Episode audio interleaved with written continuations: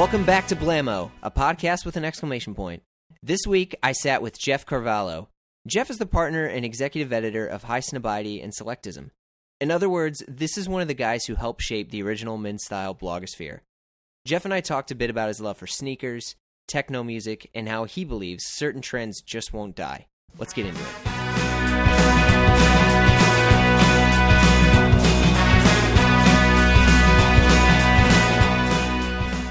Yep. Yes. So now we're we're happening. We're live. Jeremy, thank you for having me on. Yeah, thank you so much. So you are Jeff Carvalho of High Snobiety, of I am. Selectism, of Titel Media, of how many other things are you are you on? Those are all actually the same thing, Okay. or at least under the same umbrella, but that's really my focus these days is uh, on um, on snob. Yeah. I think a lot of people um, may have seen that selectism is now part of high snobiety. So Yeah. what we've done is really consolidated what was essentially two properties talking about um, two different things at one point. Right. high snobiety being really about fast, uh, high fashion. Excuse me, about streetwear, about uh, what's happening within the trend world. And selectism always took a different approach of really focusing on the classics, um, products that had some legacy, even if they were new companies. I really focused on that like emerging menswear thing that came out that happened somewhere around like 2007. At least that's when we came up.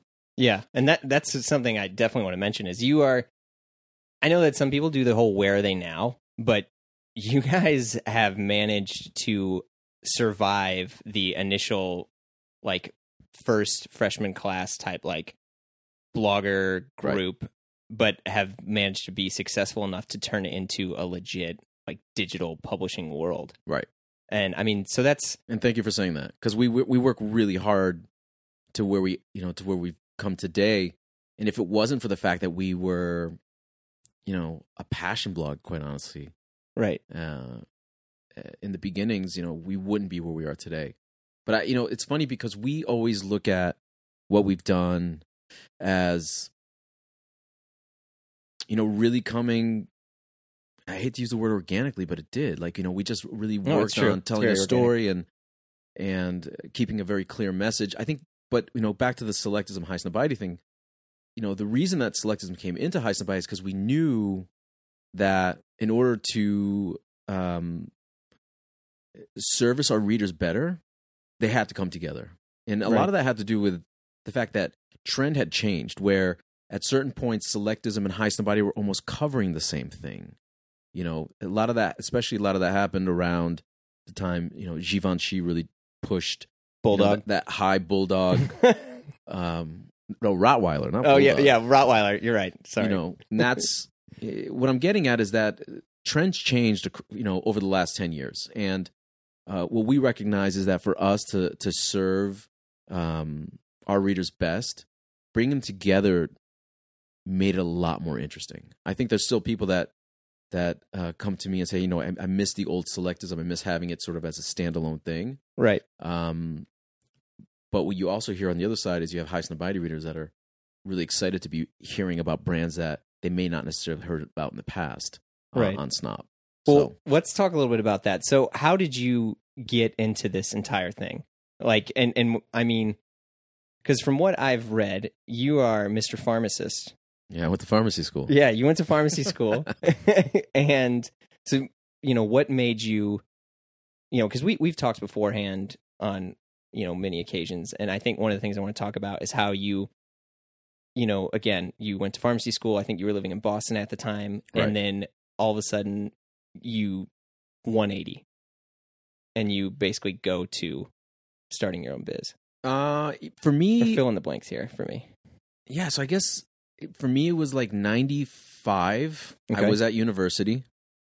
What I was university? up in North. I was up in Northeastern Boston. Okay.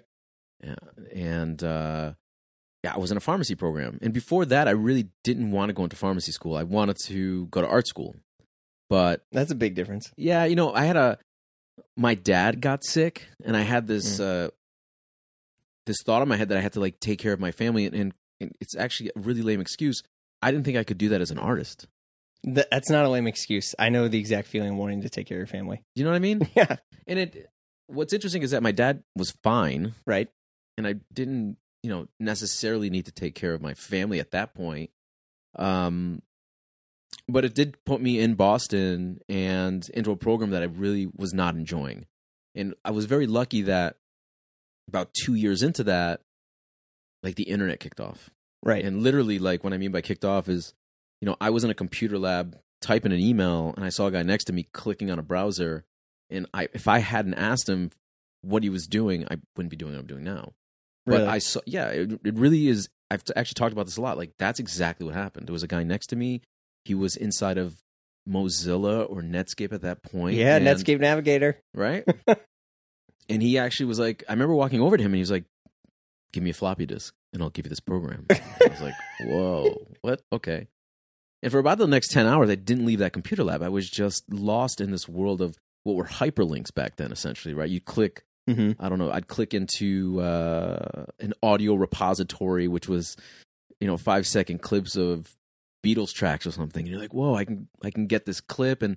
Oh shit! I can take that sound and change the sound file on my I think I was on like a Mac Performa back then. Yeah. So that when I threw the trash out, like it made some other noise. I'm really aging myself with that conversation right now. No, now. I know exactly. We're using like Market the Unicorn Yeah. software. Oh my god, all that stuff. what was I on? I I was even on like uh it was um a message board which was run by like a, a national Mac user group. Anyway, I'm not going to go down that road, but Okay. essentially um you know that was the opportunity for me like when as soon as i opened up that browser I, I was like this is crazy i don't know what this is but this is going to change something and at that point um i had met another guy at a job i was at who excuse me at that point i basically said i'm, I'm done with pharmacy school and i Right. um changed my major over to journalism because i knew i wanted i knew i was interested in that Mhm. and i knew that that was like a reputable degree right.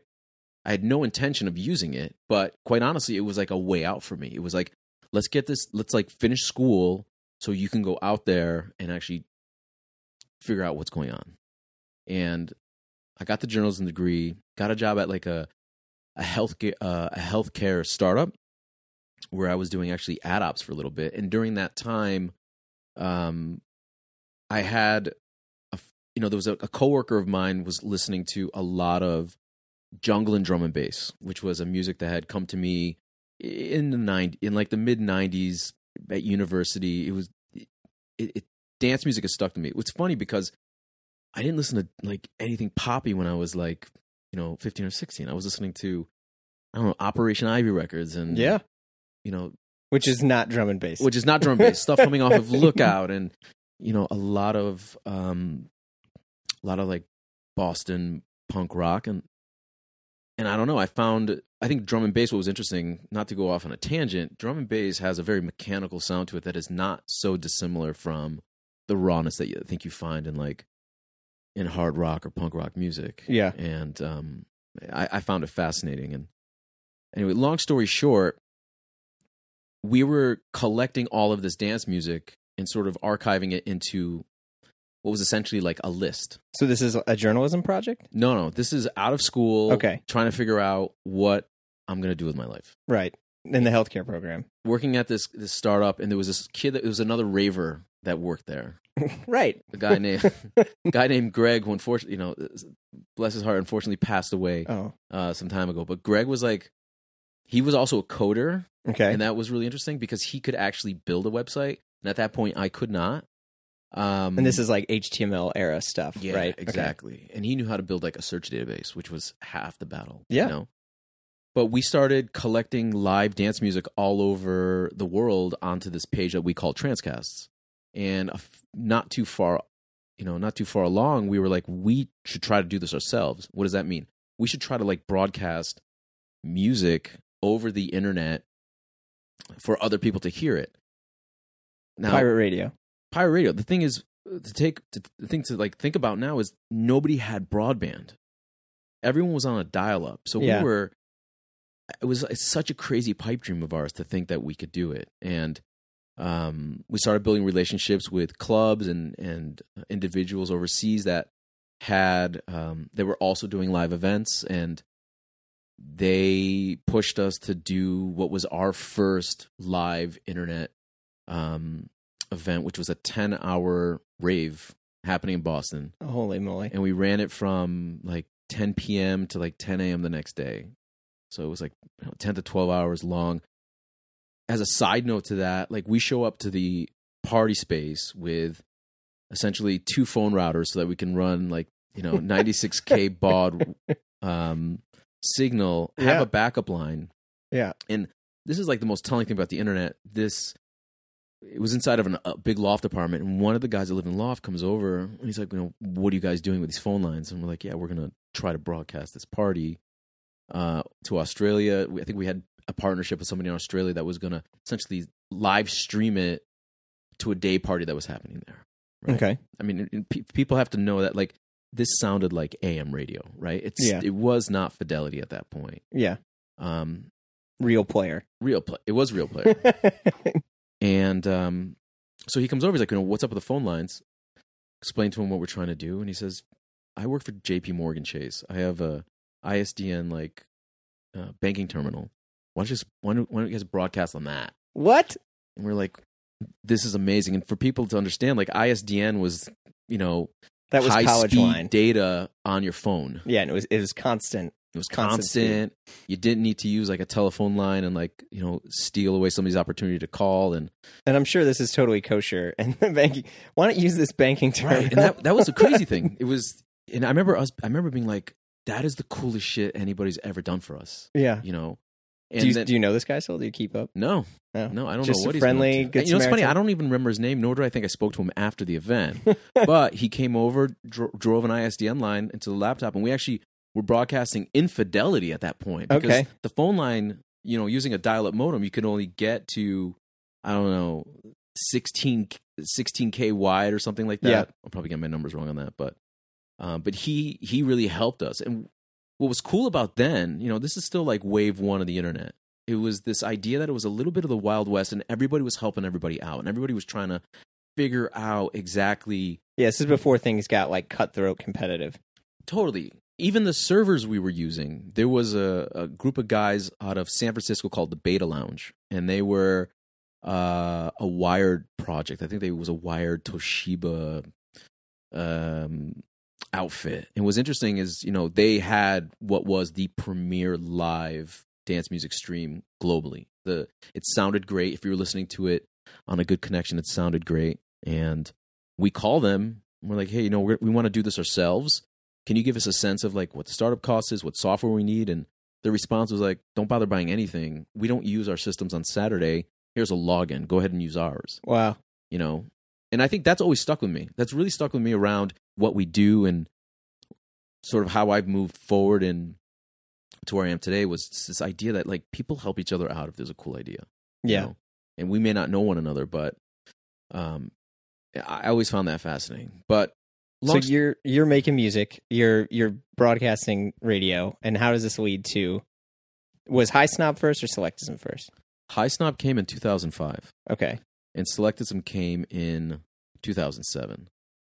Um, I got to High Snobiety because when after the dot com thing ended, so Transcast did not last long. It was Right. un, impossible to sustain it.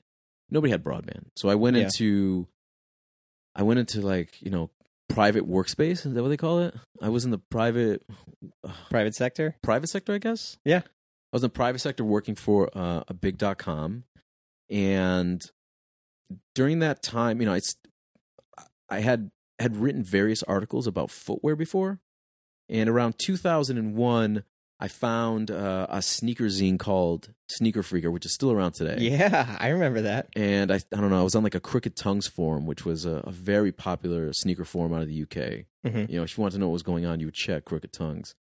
I remember buying the first issue, and I actually wrote a story that I submitted in, and they published it. So that was like my first published sneaker article. But again, I was still in a place where I was like, you know, I want to do something um, within this world, but I need to find my route. Mhm. You know, again, what it really came down to was just like my interests. My interests are always what I want to put forward and work on. Um, and around that time, I met a guy in Boston who happened to also be published in that same issue of Sneaker Freaker, who could speak in front of a mic. And I think iTunes had just announced that they're launching podcast Yeah. within the tool. And again, it was like, okay, this is something interesting. Like, what is a podcast? It's something like radio. This is when Ricky Gervais' podcast was like. This is before Ricky, actually. Oh, this is before. Okay, Yeah, this is before Ricky. This was Twit was like the big podcast. right. And Adam Curry had a, still had a, I think he still has a pretty big po- podcast now, but he was publishing. hmm What I found was that at that time, which is probably around like 2004, 2005, blogs were popping off around streetwear. hmm You know, you could go, you can go to uh, sites like Fat Lace. You could go to um, uh, Freshness, which is still around. You know, High Snobiety was around at that point. But those were all blogs that were talking about the product and then moving on to another product. So they would just like, They were kind of regurgitating press releases in a way. uh, Some of them. I would say that bef- back then they were essentially not in contact with most brands, and that a lot of brands probably found blogs to be detrimental to their PR um, strategies. Yeah, this is uh, this is also before like people are respecting digital media. I would say like if you're a 100%. brand, they're like, oh, you have a website. Oh, okay. one hundred percent. Yeah. And so I knew I didn't want to start a blog. I was like, I have a lot to say, but like, I don't want to start a blog. I'm I'm pretty good on mic, and you know, Rob actually was damn good on mic too, and we vibed. And I essentially just bought like a couple mics, and we started taping shows. Yeah, because you guys were basically, and this is very true. There was not any menswear type streetwear fashion podcast at the time at all. In 2005, like we were You were the first. we were. I don't even think the menswear thing had kicked off yet at Yeah. that point. You know, It wasn't even okay to, to like clothes. Really, Yeah. it was. It was like the small, small subsect. I mean, that shit's always existed, right? But I think like when it became like internet popular, it- Yeah. you know that that came later. Um, but yeah, you're right. Like nobody, quite honestly, nobody even knew what a podcast was. Yeah. And what was interesting, we got very lucky because we did. And the show was called Weekly Drop, and we had essentially come on and we talk about what the blogs were writing about. You know, a new um, Stussy release or a, a new Nike Supreme release. Stuff hasn't really changed, quite honestly. you, you know what I mean? But Yeah. we were, and we'd go we'd go deep on it. Um, we brought a sense of humor to it, so we removed like the seriousness of it. Because streetwear was a, you know, it's an incredible place to be, but it's it's a very close circle in some sense. You know, Mhm. if you wanted to pick up Supreme at that point, you had to go to New York City, Yeah, this is way before the Supreme online store and all big that. time. If Yeah. you wanted, um, I don't Yeah. know, Bathing ape. if you wanted Bape, like you would have to go to a shop that had it. And I'll tell you right now, in Boston, we didn't really have much of that, and I'm sure most cities didn't. Right, so it was kind of a, a club in that sense because you'd you know you'd, you'd you'd go to like I don't know. I'll give you an example. You go to Amsterdam. Patta is an incredible shop there. It's run by uh, two amazing guys, Gee and Edson. And you'd show up and you'd introduce yourself, and they'd kind of like sniff you out a little bit, and then they would like you know they tell you what the hot stuff was to do in Amsterdam at that point. So Yeah. it was a really interesting way of connecting. But nobody was talking to these guys getting the perspective. It was kind of this weird like mystical world of of um, creators, and we just brought a voice to it. That's really what we wanted to do. And you know, some of the early episodes we had like Lupe Fiasco on when he was still like a hype beast forum kid Yeah. as an example. He'd probably hate me saying that right now, but he was a popular, you know, he was gaining in popularity, but he was still on Hypebeast, believe it or not. you know? Yeah, I mean, same thing with like Tyler the Creator and all Sure, those guys. all those There's guys. lots of rappers who have kind of, you know, really navigated their way via message board forums. for sure. Yeah. And you know, we put out the first episode. I think we got like, uh, I think maybe like, I put it on Crooked Tongues. Maybe it showed up on Super Future. Like we just kind of like marketed a little bit, hmm and I think we got like 50 downloads, and we were like, whoa, 50 people actually care. Yeah. More importantly, 50 people figured out how to download a podcast, right? yeah, because there was no like There was no ingrained player or Stitcher or any. There was no network in No, back yet. then actually was So difficult. back then we were working with well there was a bunch of different players. What was Twitter was Odeo before? Odeo was a podcast, a podcatcher as well. O D E O dot com. Mhm. Odeo ended up becoming Twitter. Um after a while, but you know, there was Wow, now knowledge bomb right there. I didn't know that. yeah, it's weird. Yeah.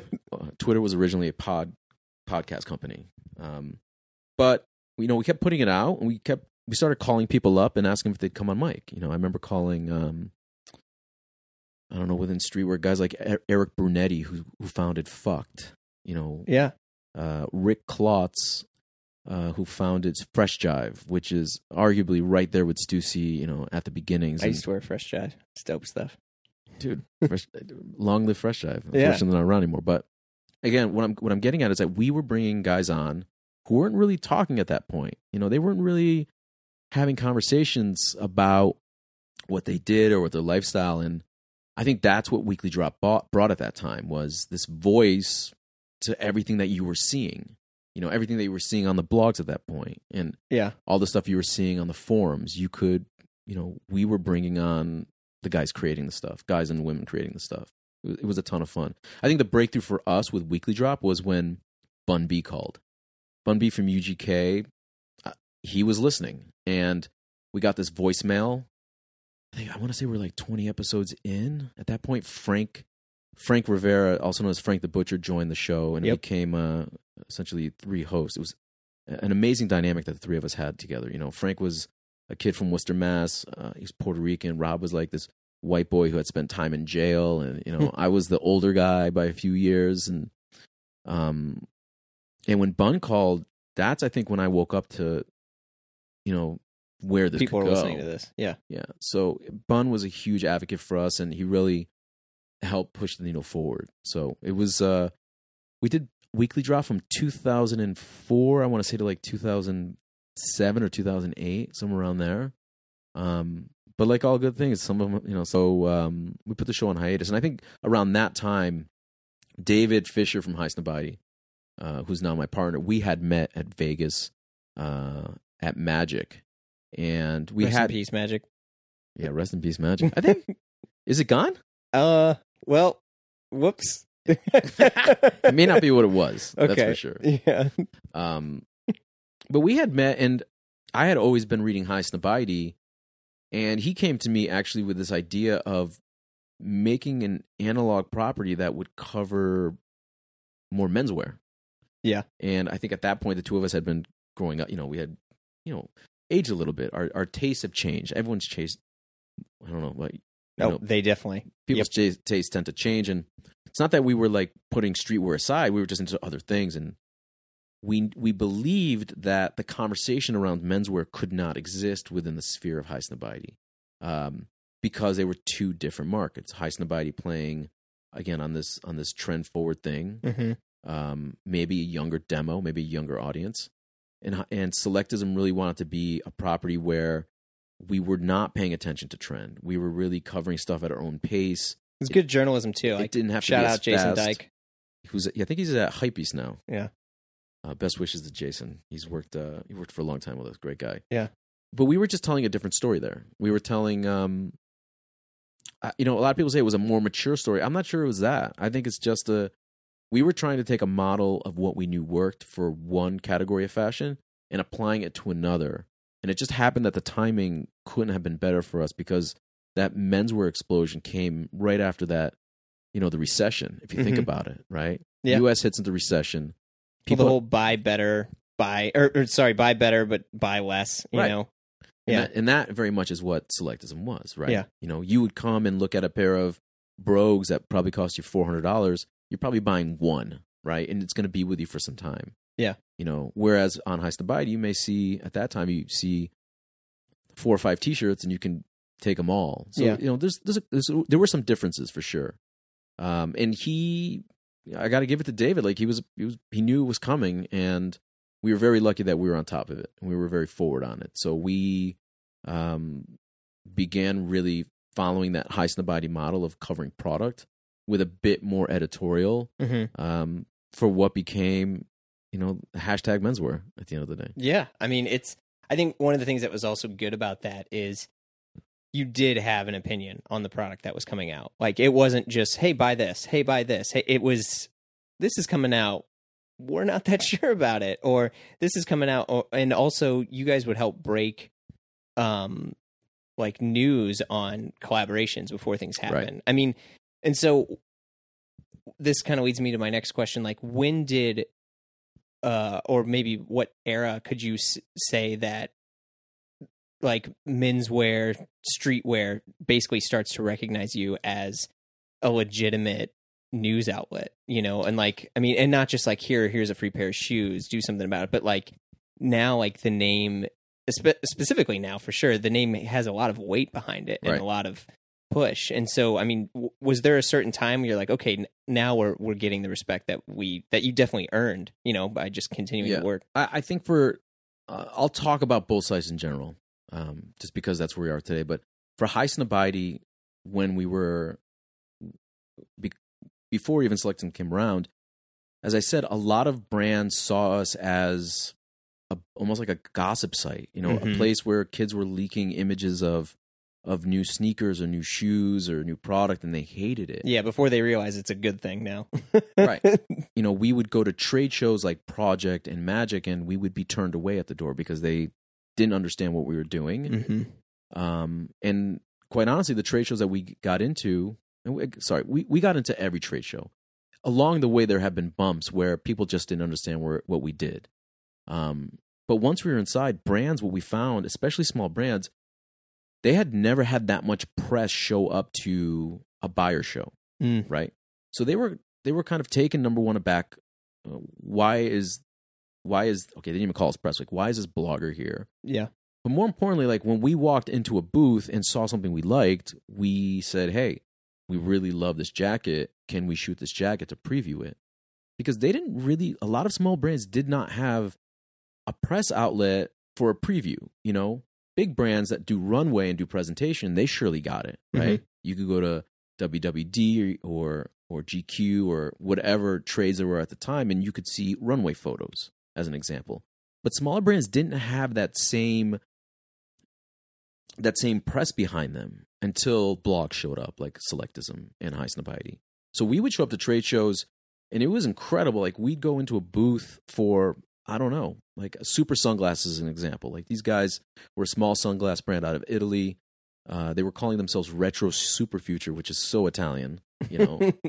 and we saw their stuff, and we're like, "This is this is dope." They were doing a modified Wayfarer, doing it their own way, and Wayfarers hadn't really kicked off again. no. And I remember giving those guys press super early on, and the next thing you know, like Daft Punk's wearing their, their sunglasses, or you know Rihanna's in their thing. Um, so I think what we've, and again, I'm not giving Selectism or High Snobiety the credit for breaking a brand like Super. What I am saying is that we definitely offered an, um, an outlet for a lot of people in industry to pay attention to other brands that they may not have been paying attention to. And I'm certain that there are retailers across the globe that use us today Oh, as sure. a as a, a barometer of what they should be looking at next. Mhm. And again, again, for small brands, there wasn't that kind of outlet. Like social media wasn't here. You couldn't you really couldn't sustain as a small brand at that time um, without being at a market show because that was the only place you could see your stuff. Yeah, and you couldn't engage with anyone. you couldn't engage with anybody. Yeah. So what we brought I think that the brands that understood that we weren't there to hurt their business and that they, we were there really to kind of open open their market a little bit, they they got it. Yeah. Guys like Nike got it, I would say a few years in, you know, and I think I use them as an example. I remember the first conversation we had with Nike where they they said, "Hey, listen, we we we get what you do. Let us figure out how we can work together so that you know um the sh- the schedules that we have work with you guys you know Yeah, I mean that's huge, and I, I mean you guys definitely. I would say, I mean, because for me, because I came when I was trying to do my goofy blog. This was way later, but, um, you know, high snob and selectism really paved the way for getting digital media as like this is this is real media, and in, in, in ways it's much better than print in that you can change it all the time. You know, mm-hmm. I mean, you can and it's it's so fresh. I mean, versus oh well, maybe we're going to put that in next, you know, two or three issues from now. We can't cover it. You guys had the ability to do like this is this came out now, like er, you know, or this is i get it There- Yeah. i think there's a Yeah. good and bad side to it i think what we've learned over time is that and i think social media and just the internet itself as it's um as it's accelerated mhm, again, we all know this. Like people's retention ha- retention rates are less than they used to be. I mean, retention rate's a terrible thing to say, but you know your No, no, memory it's your true. memory doesn't like stick as much when you have like a hundred things being shown to you. So the the thing, what we try to balance, and again, like our business has also changed compared to then, right? We've learned a lot of lessons, say from from print on how to handle um how to handle sneak peeks. You know, was Mhm. it advan- is it advantageous for us to show the full collection of a brand new brand six months beforehand? You know, how do I then resurface that when it's available in the store? Right. Those are the things that we think about now, where maybe we did let things out of the bag a little too soon. Maybe there could have been a, a slightly more strategic way of doing it. But for brands that have a product to sell today, which is really where the trend is going, right? Buy, see now, buy now. Yeah. Burberry's doing it. I think Tom Ford just did it. Yep. You know, they're actually harking back to what we were trying to do with media, which was like show everybody what's available or what's coming. And I guess the missing part was that back then you just couldn't buy, you had to wait.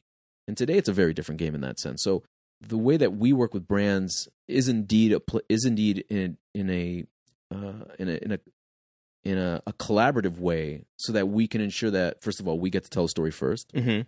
most of the time, Yeah. and that we also you know help a brand be able to push what they have to push correctly, you know. But we're still picking what we want here, right? We're still like deciding on what product we want to cover.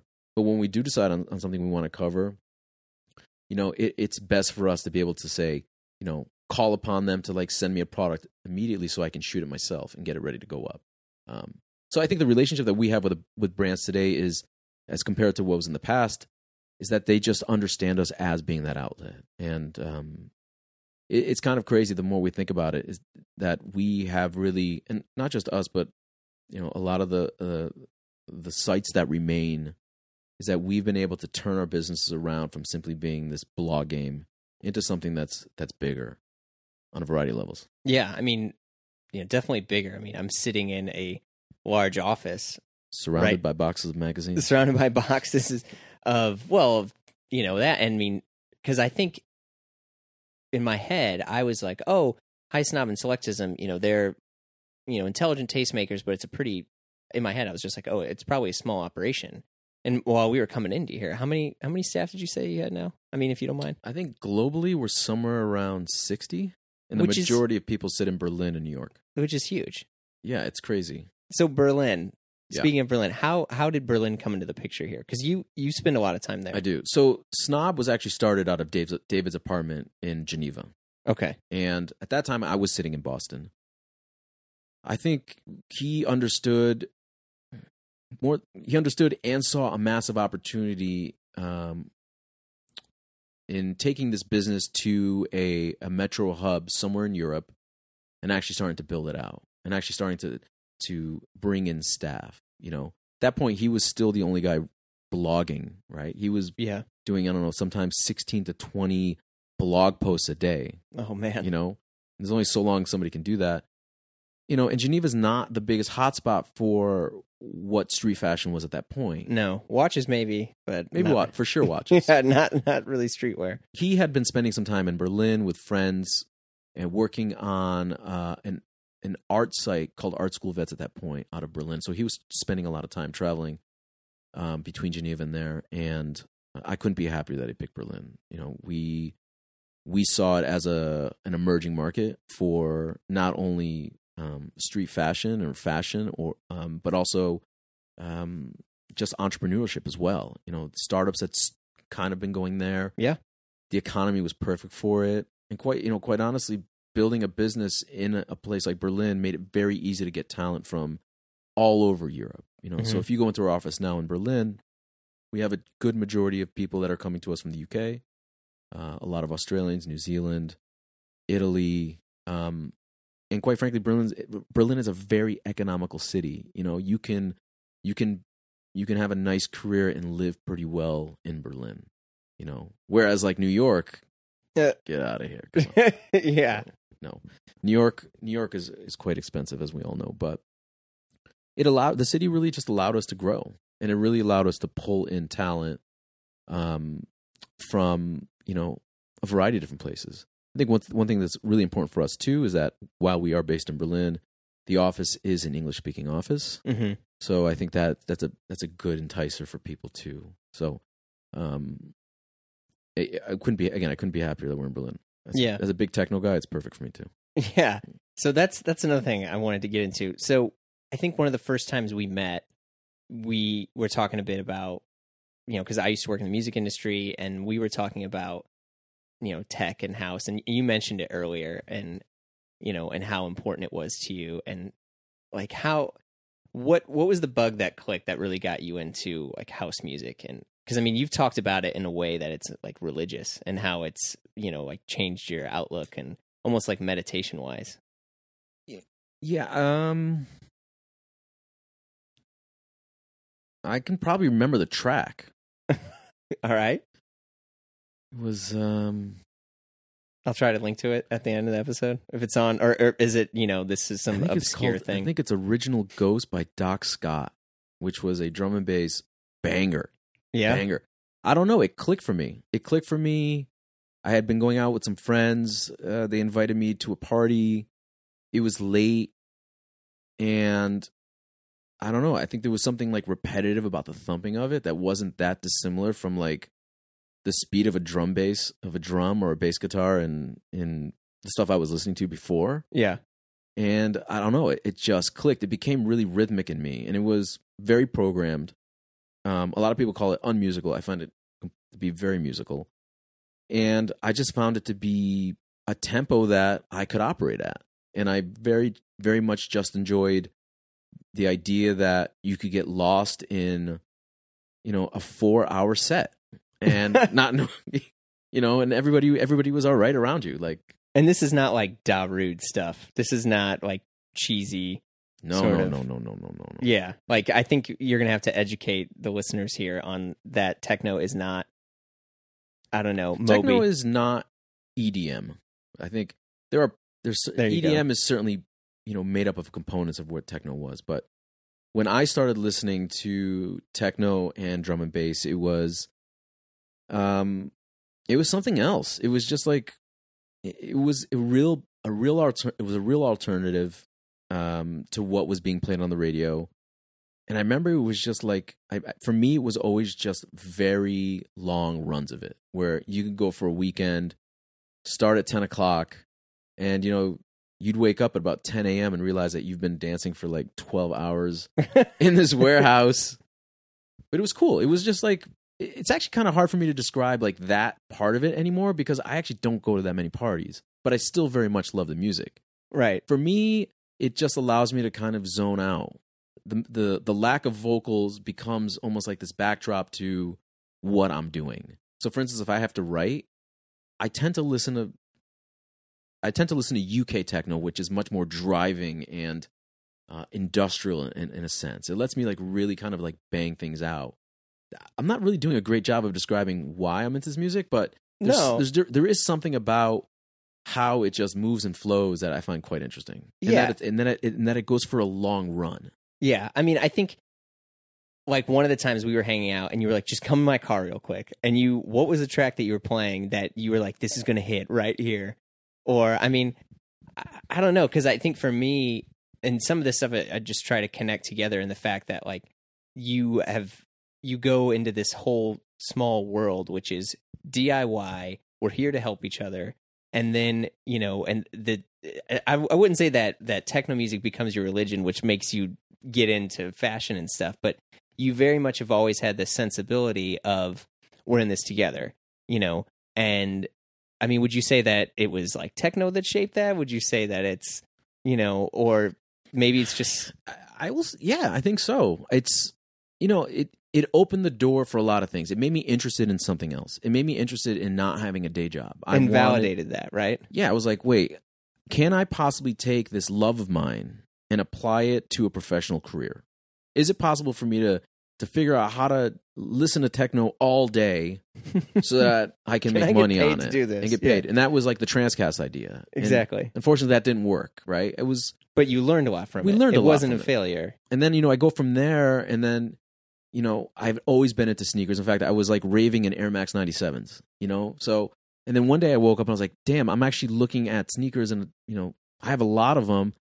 I don't have a lot of them just because I'm into it, uh, because I just want to accumulate them. Like I actually very much enjoy the the silhouette and what kind of palette it is, what you can do with a sneaker. You know, Mhm. whereas a lot of people saw it as a as a Utility. functional utility that you wear. Yeah. There was something else that I saw, and I kind of wanted to write about it and talk about it. More importantly, I found other people that were interested in it on forums. You Yeah. know, and from that, I was like, well, shit, like, how can I possibly go back to working in the tech sector right now when all I'm thinking about is sneakers? So, can I figure out a way of turning this into a job? And that was the idea of the podcast. Again, just a platform. It was it was a way for me to get my word out there Yeah. because who the hell was listening to me? Nobody was listening to me.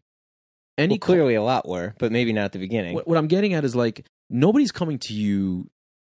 Nobody's going to give you something like in, on a platter. You know, if you really want something, you've got to work for it, and you've got to find your inroad into that culture.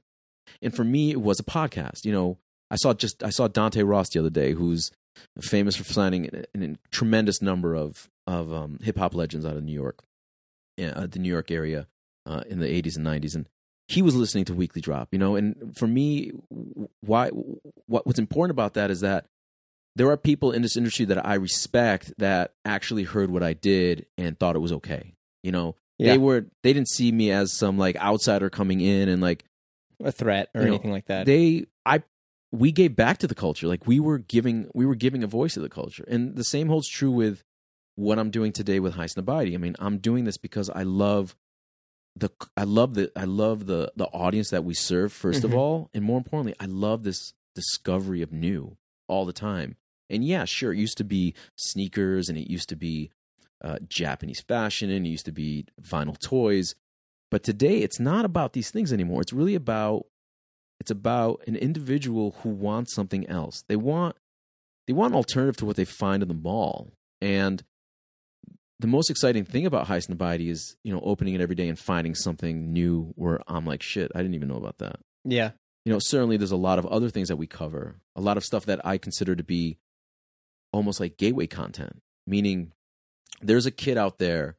Let's use an example like Kanye, right? We, we people always ask us, why do you cover Kanye so much? Well, first of all, he's he's an incredible enigma in this culture, right? Yeah. The guy runs on both on both sides of it. He everybody in the world knows who he is. Even the cool guys know who he is. And he has a product today that is hotter than most. You know, his shoes were quite hot. Now, The Yeezy Boost. Yeezy Yeah. Boost, right? Okay. So we cover Yeezy Boost because we're going to cover sneakers anyways. But more importantly, is there a way for us to tell the story differently so that a kid that does not know who High Snobiety is or does not know what this culture is, if he comes upon it, what can I do to show him everything else? And Mhm. that's really that's really how I look at it today. It's there are millions of kids out there that may not be tuned into the stuff that you and I are tuned into. And for better some people think that's great.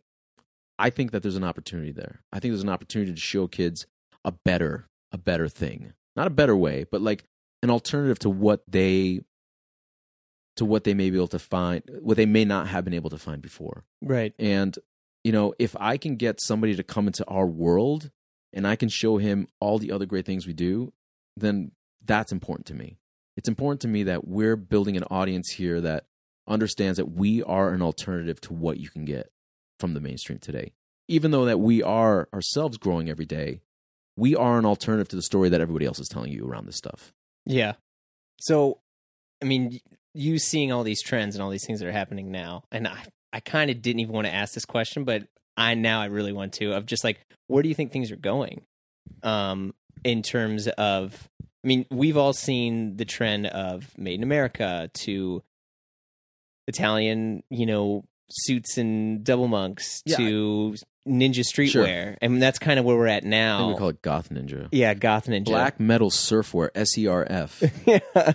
Where do you where would you say that things are happening now? Because some people are saying that, oh, I mean, just like any trend, it's gonna, you know, slow down and if you the real question is like what has the trend actually ended like this whole Yeah. made in america trend this whole heritage thing this whole workwear thing has it actually ended yet i'm going to argue no i'm going to argue that Really? like yeah i think we, while it may not be as front and center on your radar or my radar you know maybe we've moved on from it and onto something else and we Mhm. pro- I'm, I'm sure both of us still apply a lot of that stuff to what we were today Yep. there's still a consumer out there that hasn't been turned on to this you know i only had to turn on what's a show on N- N- uh, nbc with mark cuban um, where- Shark Tank. shark, shark tank right Loved Shark Tank. when you watch shark tank and there's a guy um uh, showcasing or road showing his o- beard oil company. You realize that it hasn't hit the masses yet. yeah, no, you're right. You know what I mean? So I think that like we we live in circles that are very small and very tight and very niche and very on what's next. mm-hmm.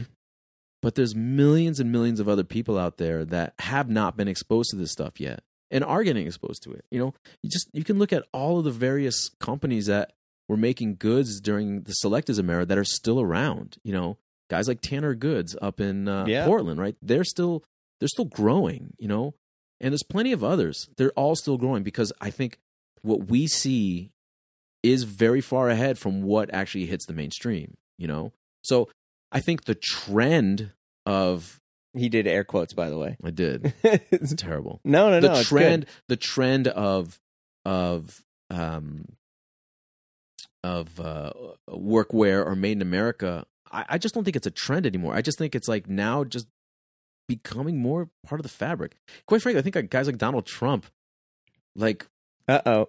this is the this is the thing that people this is the thing that like freaks me out. I mean, this, it's it's insane that in my opinion that he got elected. I think it's absolutely crazy. Yeah. Um, but the one thing he is putting focus on is this like made in America thing, right? Everyone's kind of like thinking, oh, we're going to bring back all this manufacturing. I don't believe that shit's going to go down. But what it may open eyes to is these smaller guys that are still out there that are developing great product in their hometowns, you know? Right. Yeah. So that is no way supporting uh, Mr. Trump, by the way. No, absolutely not. There is no endorsement of Trump via you or I of Um, this pod. so in terms of like what's next here's something i thought about yesterday right? Okay. if you look at like what's trending now 90s are super hot right Oh yeah, okay when I'm I, wearing '90s 501s right now. There There, we you go.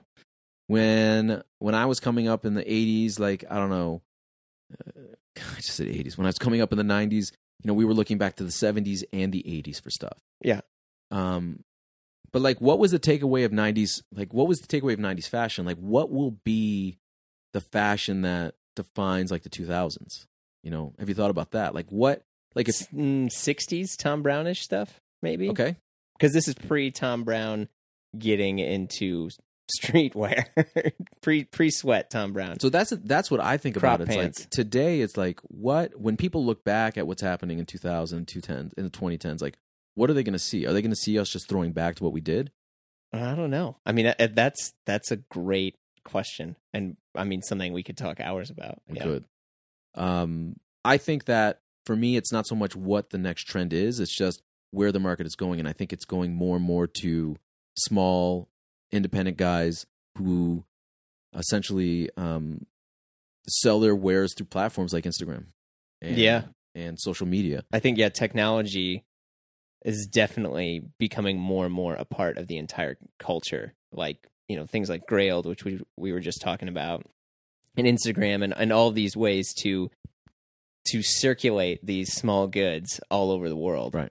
Uh, I mean, the globalization of tiny brands is, I think, is really cool. I think that's that to me is quite interesting. Yeah. It's where it's the brands that we're not even talking about on High Snobiety, right? Because they don't shit that product that product sells out before it even makes it to our page. That's the stuff that I find quite interesting. Yeah, yeah, like Fear of God, but I mean, tiny, smaller than There Fear are brands that I can't even name today that are making pretty decent businesses um, selling wares on social media that don't have websites that may have a PayPal link or a Shopify link um, that are not on our radar, but they are servicing their customer, they're servicing their reader or their fan, and, and surviving pretty well. Yeah, I mean, it's definitely to me, it's a bright outlook. I think there's there's a lot of good stuff that's happening, and you know, and that you guys will continue to be around for a lot longer. I hope so. Yeah, for sure. I mean, especially with how you guys are growing and and also trying to maintain this brand with respect respect to what's happened, you know, of in the past and not being stuffy and that like this is a club that you're not allowed in, you know. Um, which I think, at least for me, that was kind of my initial interpretation of like menswear in general until I just realized that I have to communicate with people Right. to realize that that's not what it is. So, I mean, I, it's a bright outlook uh, for me. So, I mean, I know we're we're we're pretty close to wrapping things up. Is there any other stuff you wanna you wanna share or plug?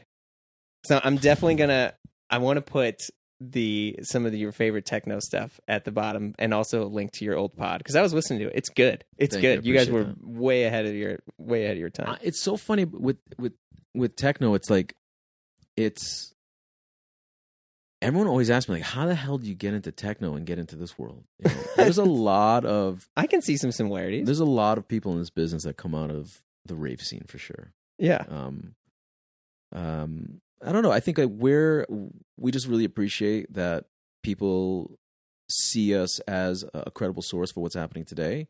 I think it's our job to just get a lot better um, at that storytelling and ensuring that um, we refine how we do um, our storytelling so that it remains, you know, as as correct as possible.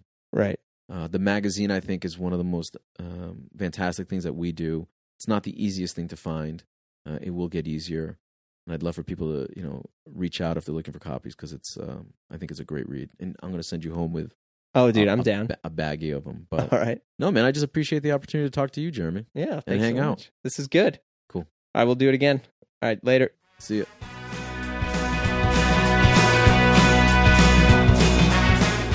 You've been listening to Blammo, a podcast with an exclamation point.